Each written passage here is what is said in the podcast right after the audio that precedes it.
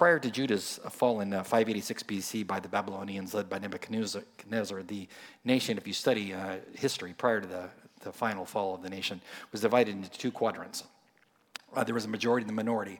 The majority was indeed the majority. It was the, most of the people were um, followers of the politicians, the, the priests, and the prophets. Uh, and the reason why the majority of the people followed them is because those three classes of individuals told them exactly what they wanted to hear. Um, as their culture was uh, approaching uh, judgment, uh, you had the minority uh, was a man like Jeremiah. Uh, Jeremiah stood up and told the people what they needed to hear. they didn't like what he had to say. So if you read his book, you will see a man who had a great heart for his people, uh, very concerned about what was going on in his nation as they pursued evil and called it good. Um, tried to call them back uh, and told them what they needed to hear to move them back toward God.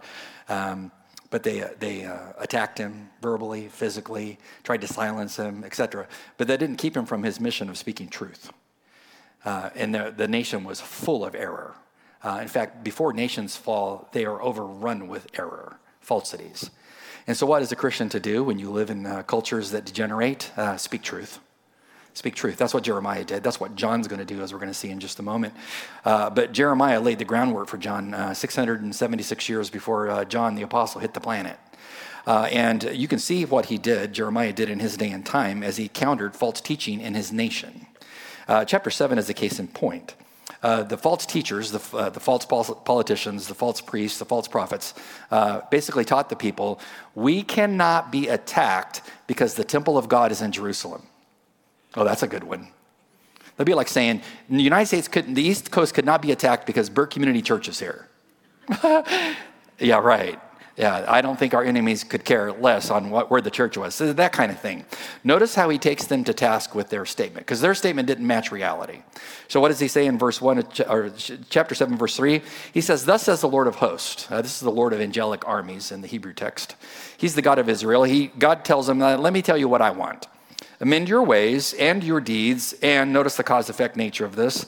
If you do this, if you repent, I will let you dwell in this place. Then here's God's counsel do not trust deceptive words from your prophets, priests, and politicians. Uh, what do they say? Well, they say, quote, this is their mantra this is the temple of the Lord, the temple of the Lord, the temple of the Lord. Uh, unquote. That's their mantra. What do they mean? Three times they said, The temple of the Lord is here in Jerusalem. Uh, what's the logical conclusion? We can't be attacked. God's temple is here. So he would defend it. That's their argument. Uh, how does he respond to their false teaching? He says in verse 5 For if you truly amend your ways and your deeds, if you truly practice justice between a man and his neighbor, if you do not oppress the alien, the orphan, the widow, do not shed innocent blood in this place, nor walk after other gods to your own ruin, notice the cause and effect. If you do these things, then I will let you dwell in this place, in the land that I gave to your fathers forever and ever. Behold, he says, I need to give you some counsel. You are trusting in deceptive words to no avail. So, what a brave man that was. Um, anymore, the older I get, the more I feel like him. Um, speaking truth, where there's a world awash in falsity. Uh, this is what you're called to do as a saint be light, be salt uh, to that which is around you. That was Jeremiah. He spoke truth. Because a lot of people ask me, what, what should we do? Speak truth. Speak truth. Uh, did the Israelites uh, listen to Jeremiah? No. No, they did not. And after three deportations, the first one was in 606, the second one was in 598 BC, the third deportation was in 586 BC, they lost their nation because they believed in falsities. And they wouldn't believe the truth. They th- took the word of God, threw it to the wind, wouldn't listen to the godly prophet, and it cost them. Years later, as I told you, 676 years later, John, in the spirit of Jeremiah, is in a similar culture uh, in Asia Minor where false, uh, falsity uh, permeates the, the culture. Uh, and he has uh, seven churches he's in charge of as the pastor. He's 90 something years old, uh, and the churches have been infiltrated by false teachers. Uh, and those false teachers, we've said, as we studied this book, are called Gnostics, the people that were in the know. Uh, gnosis means knowledge in Greek. Um, these are the ones who are spiritually in the know of who God is and how to know God. But they were false teachers. Uh, they really were erroneous when it came to who is Jesus. They totally misconstrued who Jesus was. And they infiltrated these churches and incrementally interjected their false Grecian doctrines into the church. People listened to them followed them, and it split many churches, destroyed churches. So enter John. John says, On my watch, this is not happening. I'm here to help defend the churches, to help bring life and strength back to the churches. And so he spends from chapter 2, verse 28 to chapter 4, verse 19, telling these churches that have been uh, d- destroyed by false teachers uh, how to get back on track and do great things for God. And so we've, his book is, well, have you ever sat down with your grandparents and they're talking to you about the old times, whatever, and you kind of walked away wondering, what were they talking about? Uh, you know, because, you know, when they talk about the old times, uh, it's like they kind of meander and it's this thought, that thought, and you're like, you were there when that happened and all that kind of stuff. Um, so th- this is what makes his book hard to understand. He's, an, he's a 90 plus year old man sharing from his heart uh, and so he, he, he's hard to kind of follow like w- what he's doing. What I think he's doing in, in that section of scripture is telling us what, what does bold belief look like in trying times. That's what I think he's doing.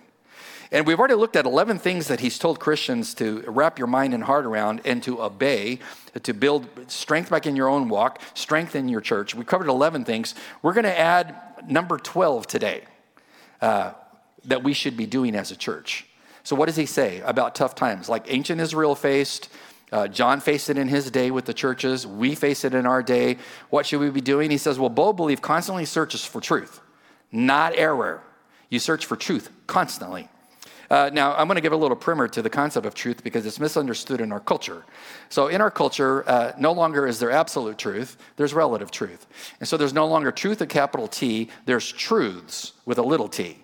And the way that it works, which I've talked about last week, is uh, because truth is supposedly relative. Um, if your little group believes these, these concepts are true to you, even if they're diametrically opposed to science, medicine, logic, whatever, as long as your group believes it, it's ipso facto true to your group. If it's, if it's, it's contrary to my group, I can't judge your group because truth is relative and all things are equal. It's insanity. Uh, this is where we are as a culture. Uh, and when you believe in relative uh, view of truth, that nothing is absolutely true, this is a self defeating position because it's an absolute statement. I know it's early. Did you hear what I just said? It's so important. When they say there's no such thing as absolute truth, they just proved your position. So it, it assumes what it denies. It denies absolute truth, but it, but it wants there to be absolute truth so it can make its statement. So, in that kind of culture, uh, where we have to tolerate anything and everything, even though it's diametrically opposed to reality, even though your baloney meter is going off when you're hearing stuff, that you have one of these, right? It's from God. It goes off, and you're thinking to yourself, there is no way that's possible, logically, medically, etc. Uh, when you live in a culture like that, we're supposed to just smile and accept all those things that are truths. Uh, enter somebody like uh, John who's going to tell you when it comes to biblical truth, there aren't truths, there's only truth. This is what he's going to say. And he's going to do this because everything matters about who Jesus is, who he said he was. John 14, 6, which we all should know as a Christian, Jesus said, I am the way, the truth, and the life. No man comes to the Father but through me. Is Christianity narrow? Yeah. Who made it narrow? Do you know? Jesus did. So there's not many ways to get up to the mountain to heaven.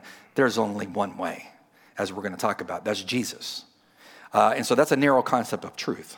Uh, but it is that truth, truth which saves. So when it comes to Christology, that was what was attacked inside their church by false teachers. So, as the devil sends uh, his minions into churches to subvert them with false doctrine, a lot of times it has to do with who's Jesus, as we're going to see. So, he, as he talks to that's all introductory stuff. We got to get into the sermon. Remember, we got six verses to cover before three o'clock.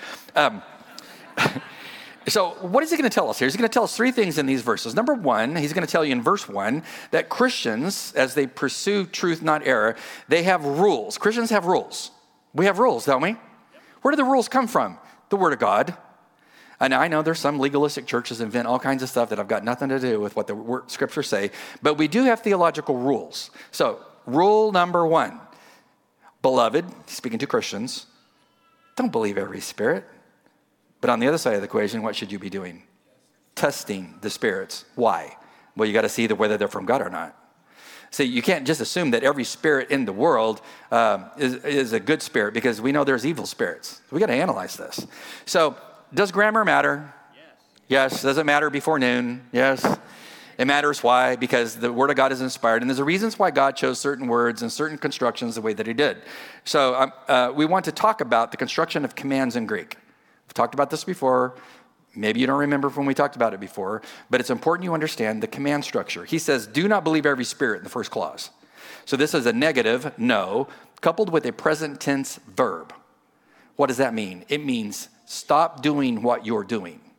It forbids an action in progress. So we could translate it like this Beloved, stop believing everything you hear.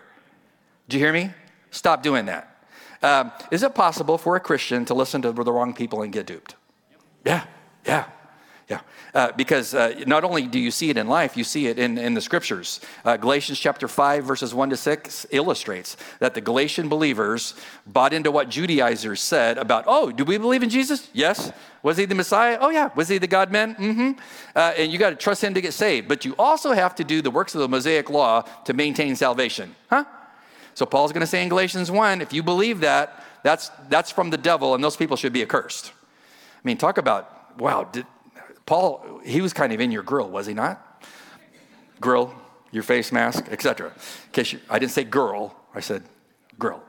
So uh, it is possible. Uh, Revelation chapters 2 to 3, when John finally writes those letters uh, from Christ to the churches in Asia Minor, the same ones he's writing about in the book of First John, go read the message to Ephesus, Laodicea, Pergamum, Thyatira, Sardis.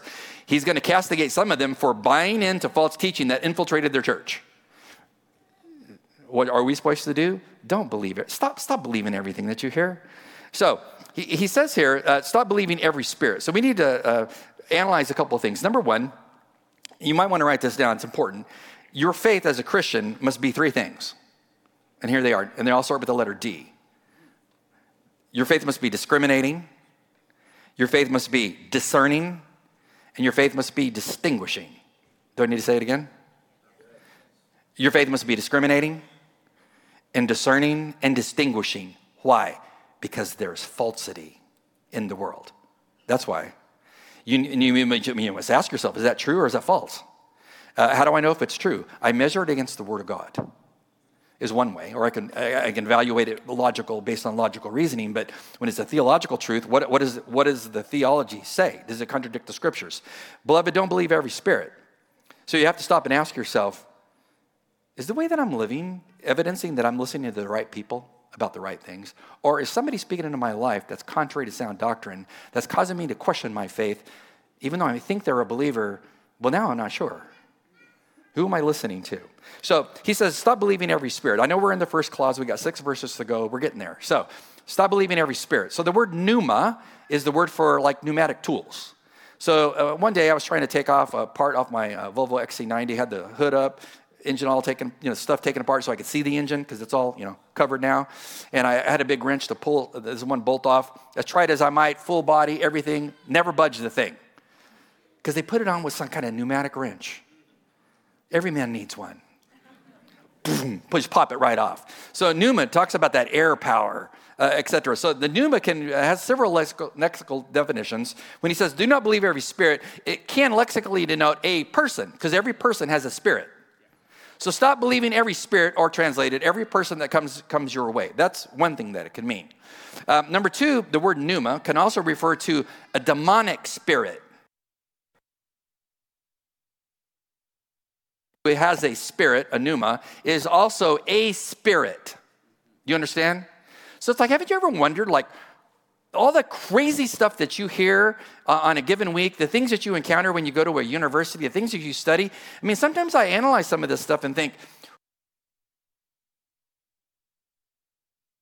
denies medicine, it denies science, it denies the scriptures. Where did this erroneous thing, and then why is the why are so many people believing it? Whatever the point is. Well, it has its origin in demonic thinking. Because what are demons all about? Deception, destruction. Uh, there's a book I read when I was in grad school. I was probably 22 years old when I read it. Uh, it's by Fred Dickason. I don't know if it's still in print, because uh, a lot of my books are not in print anymore because I'm old. But um, it's called Angels Elect and Evil. I had it as a class at Dallas Seminary. It's a great book. Um, what, is it, what is the devil all about and his minions? Well, he's not omnipresent, right? So, what does he do? Since the devil is not, not omnipresent, demons never cease promoting his lies in every area of life. Science, they want to pervert it. Morality, they want to pervert it. Politics, they want to pervert it.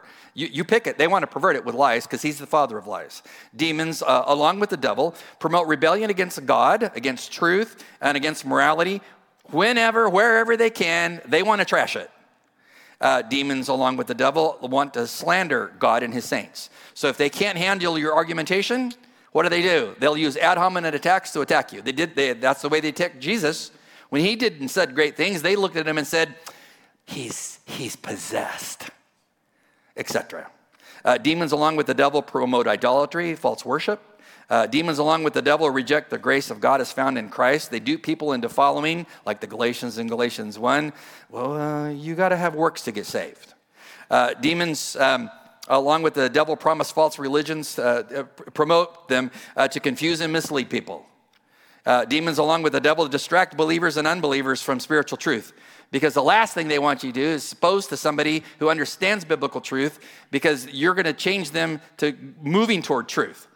I mean, I, I get uh, emails, phone calls, letters from lots of different people. Uh, some of them are students uh, when they go away to school, uh, which has happened to a lot of students, uh, and how hard that is when you have your first child go away. I know I cried the length of the state of California when my daughter went to school. Uh, my wife kept handing me hankies as I was I'm like, where did her childhood go? You turn your child over to professors and teachers and, and hope that they, they speak truth into them, but sometimes that doesn't happen. Uh, and, and, so when that happens, what, what's happening? Well, those students uh, will tend to call back to their church, call small group leaders, uh, call pastors. I get, I get calls. Uh, I got a call the other day from a, a, a student uh, in a, in, in, a, medical program uh, wanting help. He said, What I'm hearing from professors and, and, and colleagues is kind of rocking my world. And I'm like, well, then, he said, can I talk to you? Sure. Give me the questions and let's, let's, let's look for truth. That type of thing. Because they're wanting to, to throw them off and get them into error, to shipwreck their faith. But John says, no, you as a Christian uh, should be of the mindset that you don't constantly believe everything that you're told. What should you do? Because that, that's, the, that's the negative side of the equation. Don't believe every spirit. But on the other side, you're supposed to test the spirits. You're supposed to test them, the spirits, either the spirit as the person or test the demonic being behind them with what is truth. What is truth? To see whether they are from God. What's the implication? Because not everybody's from God. Uh, now, this where he says uh, test the spirits is a present tense command. You can classify it as an iterative use of the present tense, meaning it should perpetually happen in your life. So, whether you're a college student, single mom, uh, whoever you are, as a Christian, you should be constantly testing what you're hearing, what your kids are hearing, etc. Is it, is it biblically true or false to guide your family toward truth? He says you should test the spirits. Uh, the word to test, dokimazo in Greek, uh, means to prove something to be true by carefully testing it. Um, you do this all the time when you want to see something, whether it's, it's, it's true or not true. Um, I turned 65 in December. How did that happen? You know, I keep getting all this Medicare stuff. I'm like, what in the world? I am not turning 65. You know, and uh, and so I've applied for Medicare and all that kind of stuff. And uh, so I got a card yesterday. Uh, among the different cards that I got, I got a card, and uh, and I just applied this week for Medicare through the Social Security uh, office, and then I get this card this week saying, you know, we'd like to help you finishing your application for Medicare and blah, blah, blah. It sounded really formal. I'm thinking it's from the Social Security Department. And then I, I looked up at the top, and in really light lettering, not dark, it said, This is not from the Social Security Department.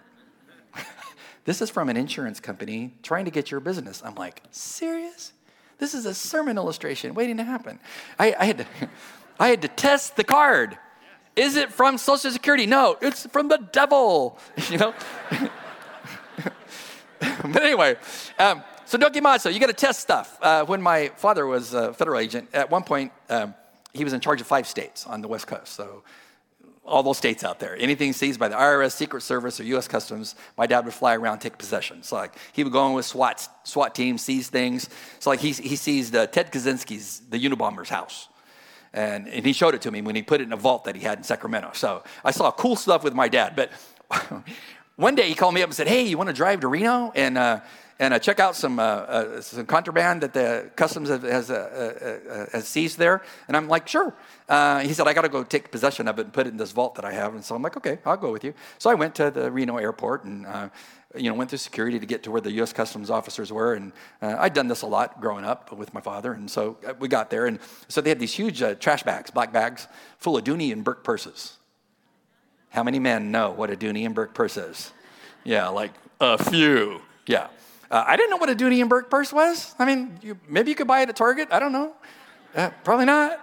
So I went in there and it's like, man, these are awesome. They set them, all the agents are setting all these hundreds of purses, setting them out on the tables, and like, and uh, they're beautiful. And I'm like, my wife would love one of these purses. you know, like, well, these are all confiscated items. So I'm like, so I asked the one agent, I said, uh, tell me, uh, how do you know that they're counterfeit? They look like the real thing to me. And he said, well, come here with me for just a minute. So we walked down the hallway, walked into a room, and in this room were these wooden plaques with pieces of the purses up there, and it was all the components of a fake purse were up on these plaques. So you could sit there with a fake bag and look at what you should be looking for as an agent, and you could tell what was phony about these bags. Now, to me, the untrained eye, I would have paid 500 bucks for the bag. But it, so I went over and I'm like, oh, that's a, that's a phony Dooney and Bourke uh, label on there uh, because you could take your little finger and, and push on it and it would pop off because somebody put it on with a hot glue gun. Do you see what I mean? But you had to test it. You had to test it. What did John say? Don't believe everything that you hear and test the spirits to see whether they're from God or not. I mean, is the purse a real purse or a fake purse? All the agents there said phony purses. And so we had to get rid of them. So, why should you be testing things? He's going to tell you at the last part of verse 1. Well, because many false prophets have gone out into the world. That's why you should test what you hear. Did you hear that? A few false prophets? No. Many false prophets have gone out into the world. Uh, now, this is where verbiage means a lot. Sometimes it doesn't, sometimes it does. This is a point where it does. When he says many false prophets have gone out into the world, have gone out, that, that verb uh, is a perfect tense in the Greek text. Not past tense, not future tense. It's a perfect tense. You don't see it often, so when you see it, you should go, aha, that's interesting. What does a perfect tense mean? Thinking minds want to know, don't they? Nobody wants to know. Thank you for supporting me. A perfect tense means a past act with an abiding result, abiding uninterrupted result. What's that mean theologically? If these false prophets have gone into the world at his day and time, where are they? They're still here. And the only way they're going away is when Jesus, the truth, shows up and gets rid of them. So if you think false teachers are going to go away in your lifetime, think again. You must constantly test the spirits because they've gone out into the world and they're teaching everything that's wrong about theology. So let me give you some practical points about testing uh, the spirits around you. Practical thoughts. Number one, don't readily believe everything you hear. Test it against the truth of the Word of God, which suggests you read the Bible. Number two, don't be gullible believing everyone at church loves Jesus and truth. It's not true. Because if you were the devil and wanted to infiltrate churches, well, you would send people to do that. I mean, you got 3,000 people here, and we teach the Word of God here. Do you think this makes the devil happy? No, no. And so, you know, think about it. Not everybody here is going to be speaking truth. Number three, uh, don't think the size of a given crowd means the teacher or preacher in question is teaching truth. Did you hear me? Well, he must be preaching truth. There's, there's 30,000 people watching him online. It's not true. Does the tree that was what is taught match the word of God? If it doesn't, it's not truth. Uh, next, um, don't let a person's degrees after their name make you assume that they teach truth. Because I can name scholars who had great degrees who threw truth to the wind and taught, and taught falsity. So don't just assume because, well, they went to that school and they got this kind of degree. And oh my Lord, it must be, woo, it's like the Apostle Peter. Don't believe it. Does it match the Word of God? Here's another one. Uh, don't, pre- don't laugh at this one. Don't, don't prevent, permit a speaker's looks or, or excellent vocabulary cause you to think they must be speaking truth. All right? Don't walk away from there going, well, I don't know. What do you think about the pastor? Well, he's six four, check. He's got a square jaw, check. He's got a nice tan, check. And that suit, man, that's a good suit, check. You know, articulate. There's words I don't even know what he was talking about. It must be true. Check. You see what I'm saying? Because people do this. Does you could be, well, a friend of mine. Um, he's probably in his 80s now. One of the greatest preachers I've ever heard. His name's Barry Reed. Uh, no formal education. He's from Australia. When you listen to Barry preach, it's like you listen to the Apostle Paul. No formal education. Uh, his sermons are all over the map. In fact, Barry can't preach for an hour, he didn't get to preach. He's just, uh, he's just all over the place. But he had polio when he was a little boy. He's got little tiny legs. He's got a big upper body. He's got jacked up teeth. He's got messed up looking hair that's thinned out. He's got crutches he leans on while he preaches. If you looked at him and rated him an effectiveness by how he looked, wrong method. He's a powerhouse for God. So don't, don't get distracted by what the person looks like. Um, what about it? You've naively listened to the wrong person based on the wrong criteria. Uh, may you listen to the right people speaking into your life and test truth. Number two, uh, verse two. Christians have a regimen. What's the regimen? Our regimen is to apply a biblical test to see whether that person's worth listening to or not. So, what's the test? So there's many tests that we could apply theologically, but John applies a test of Christology. Who is Jesus? Verse 2. By this you know the Spirit of God. Colon, how do I know? Okay, first part of this test. Every spirit that confesses, and, and to, to, confess means to say the same thing, like what the scriptures say. Uh, so every spirit that confesses that Jesus Christ has come in the flesh is of God. He's the God man is from God. Every spirit on the antithesis that does not confess Jesus is Jesus came in the flesh is not from God.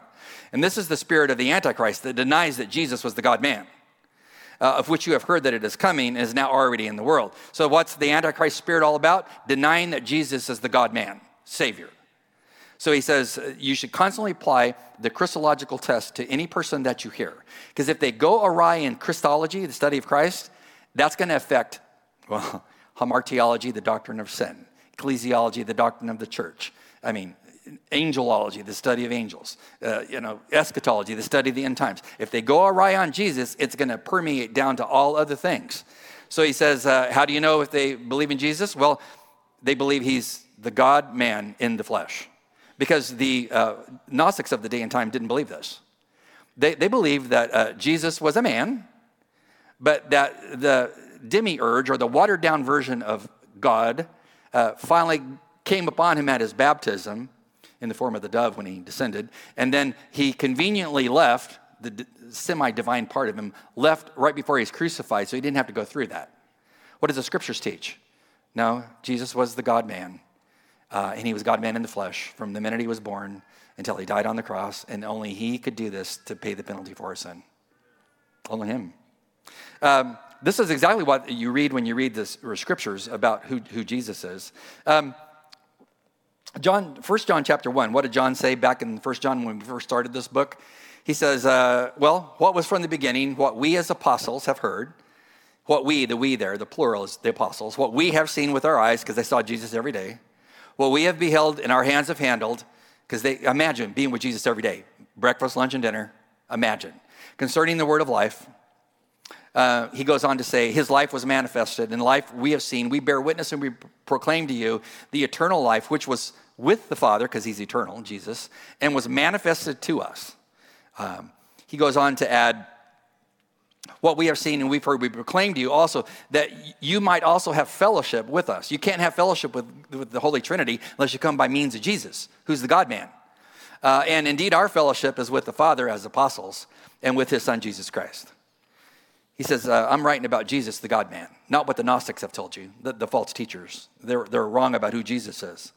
Uh, in 1 John, uh, uh, he talks about that. In John chapter 1, verse 1, notice what he says, way back when he wrote the Gospel of John. He says, Who is Jesus? He said, Let me tell you, let me write my book starting out who Jesus is.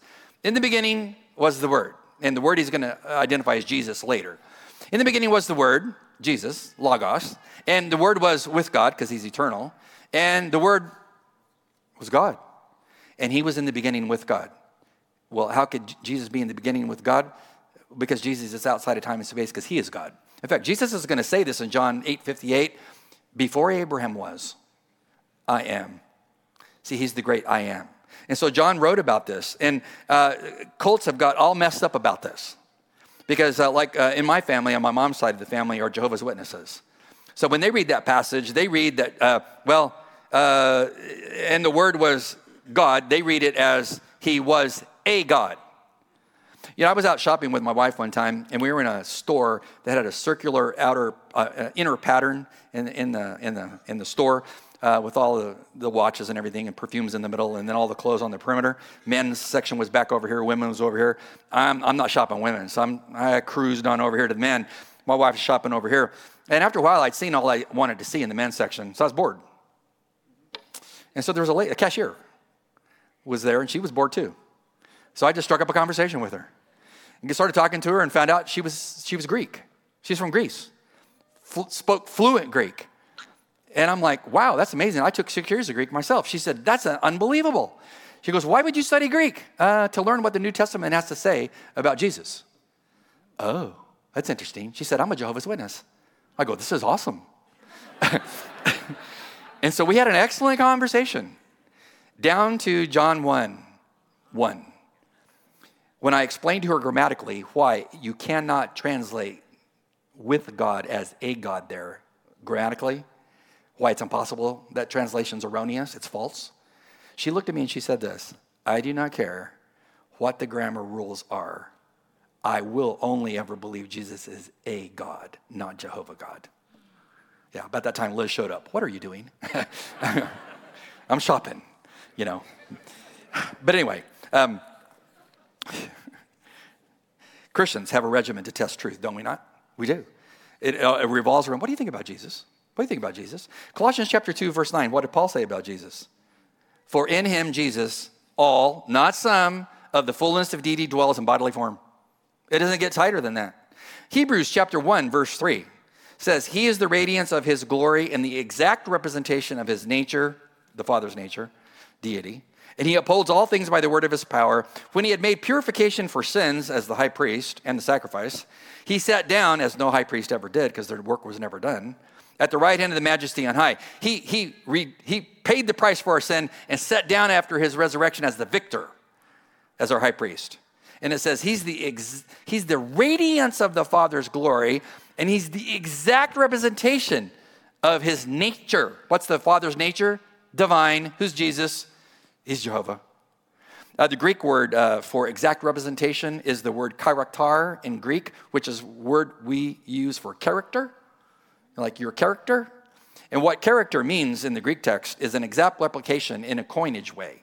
It referred to a, a die making coins. And when you would make coins, that coin represented the die that would, would, impress it. And so he says, when it comes to the Trinity, you have the Father, you have the Son, and you have the Holy Spirit and they are all God and they are one. Uh, who is Jesus to my Jehovah's Witness friend at the counter? He's Jehovah.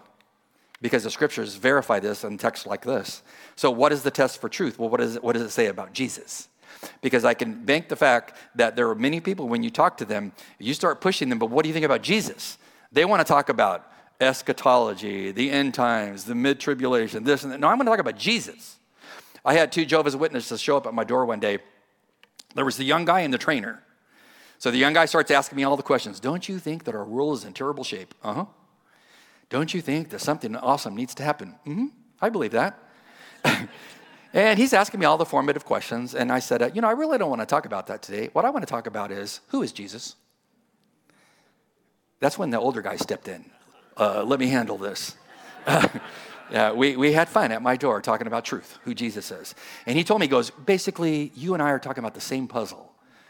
I'm like, dude, no, we're, we're looking at completely different puzzles, and you're missing some pieces. One of them is who's Jesus? He's the God man. Uh, is this important for today? You better believe it is. Uh, Ligonier Ministries in 2021 had, had their annual uh, State of Theology survey, which says 30% of evangelicals believe Christ was just a great teacher, not God.